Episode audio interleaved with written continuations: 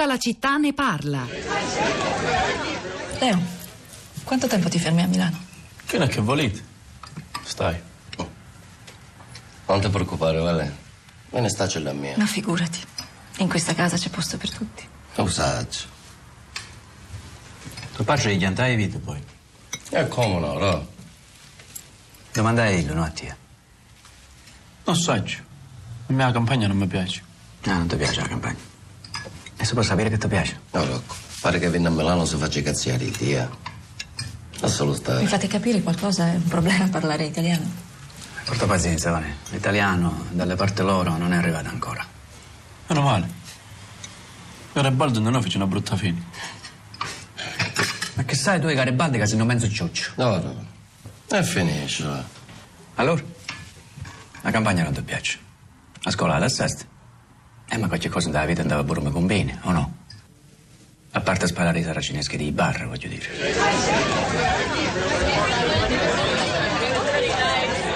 Consiglio a tutti la visione di quel bellissimo e tragico film che è Anime Nere, ci scriveva alle 10.38 l'ascoltatrice Editta da Reggio Emilia ed eccolo qua, questa è la velocità di tutta la città ne parla, noi ve l'abbiamo fatto sentire, un breve brano, il film del 2014 diretto da Francesco Munzi, liberamente tratto dall'omonimo romanzo di Gioacchino Criaco, il film che ha partecipato alla 71esima mostra del cinema di Venezia, ha vinto ben nove David di Donatello, tra cui il miglior film, racconta appunto il tema dell'andrangheta attraverso la storia di tre fratelli calabresi che scelgono strade diverse ma che alla fine saranno costretti a fare i conti con le proprie origini. Allora, Sara Sanzi, peraltro di origini calabresi, ma questo Sì.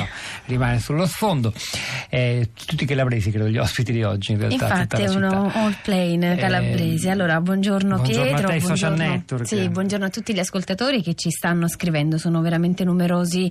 Oggi c'è un tweet forse che può riassumere meglio di tutti gli altri il tenore del dibattito sulla sentenza Emilia che si è tenuto ieri sui social network, in particolare su Twitter, che accoglie anche l'obiezione dell'ascoltatore di prima pagina che diceva ma perché di questo processo non si è parlato? Lo scrive un utente che su Twitter si fa chiamare Boskov come il celebre allenatore e calciatore serbo, scrive l'Italia è il paese dove 125 persone vengono condannate per mafia e tutti parlano di squadre, delle squadre dove ha giocato Iaquinta. Questo è il tono del dibattito sui social network, social network che ci dice la cronaca viene utilizzata anche dall'andrangheta, in particolare dalle giovani leve dell'andrangheta. Un anno fa Alessia Candido su Repubblica scriveva di un maxi arresto, una maxi retata in Calabria nel Reggino e tra questi arrestati molti rampolli di clan che vennero traditi proprio dai social network, in particolare da Facebook e da WhatsApp attraverso i quali comunicavano e cercavano di comunicare all'esterno anche una certa immagine di sé. Dunque l'andrangheta che per anni ha potuto godere anche di una coltre di silenzio. Impenetrabile evidentemente dovrà fare i conti anche con l'ammonia dei protagonisti, dei suoi ehm, appunto delle sue giovani leve mania di protagonismo che trova nei social network ampio sfogo. Vale la pena, secondo me, Piero, segnalare in questo nostro spazio un osservatorio che è nato in Calabria proprio lo scorso anno, un osservatorio per il monitoraggio della mafia sui social network voluto da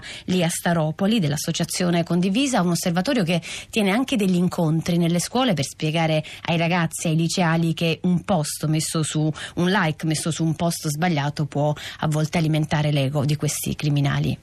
Questo è molto importante. Eh, andiamo, credo che gli studenti ci stia per parlare anche eh, un'ascoltatrice Elena che ci parla da Bologna. Buongiorno.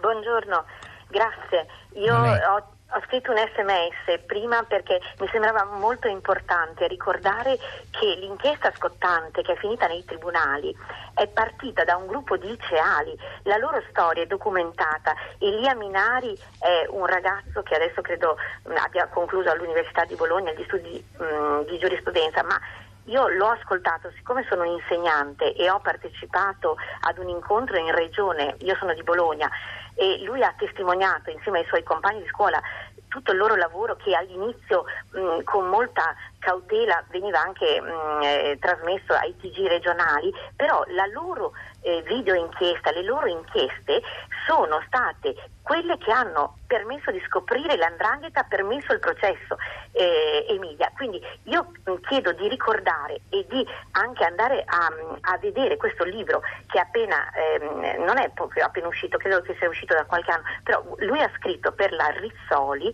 guardare la mafia negli occhi le inchieste di un ragazzo che svelano i segreti dell'andrangheta nel nord.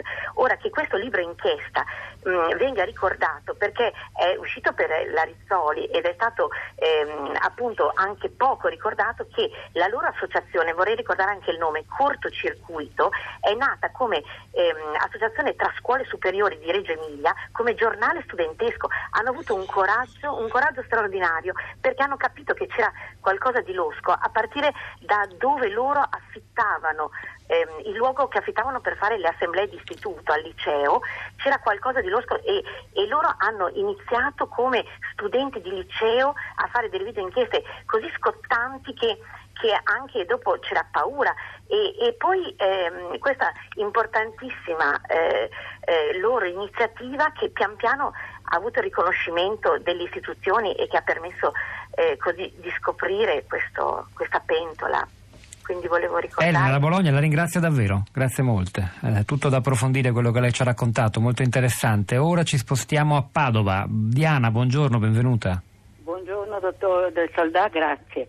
Allora, eh, sono d'accordissimo con la signora, io li ho incontrati una sera qui ad Abano, una cittadina vicino a Padova, questo gruppo di giovani guidato da Elia Minari, eccetera. È veramente incredibile il coraggio che hanno avuto.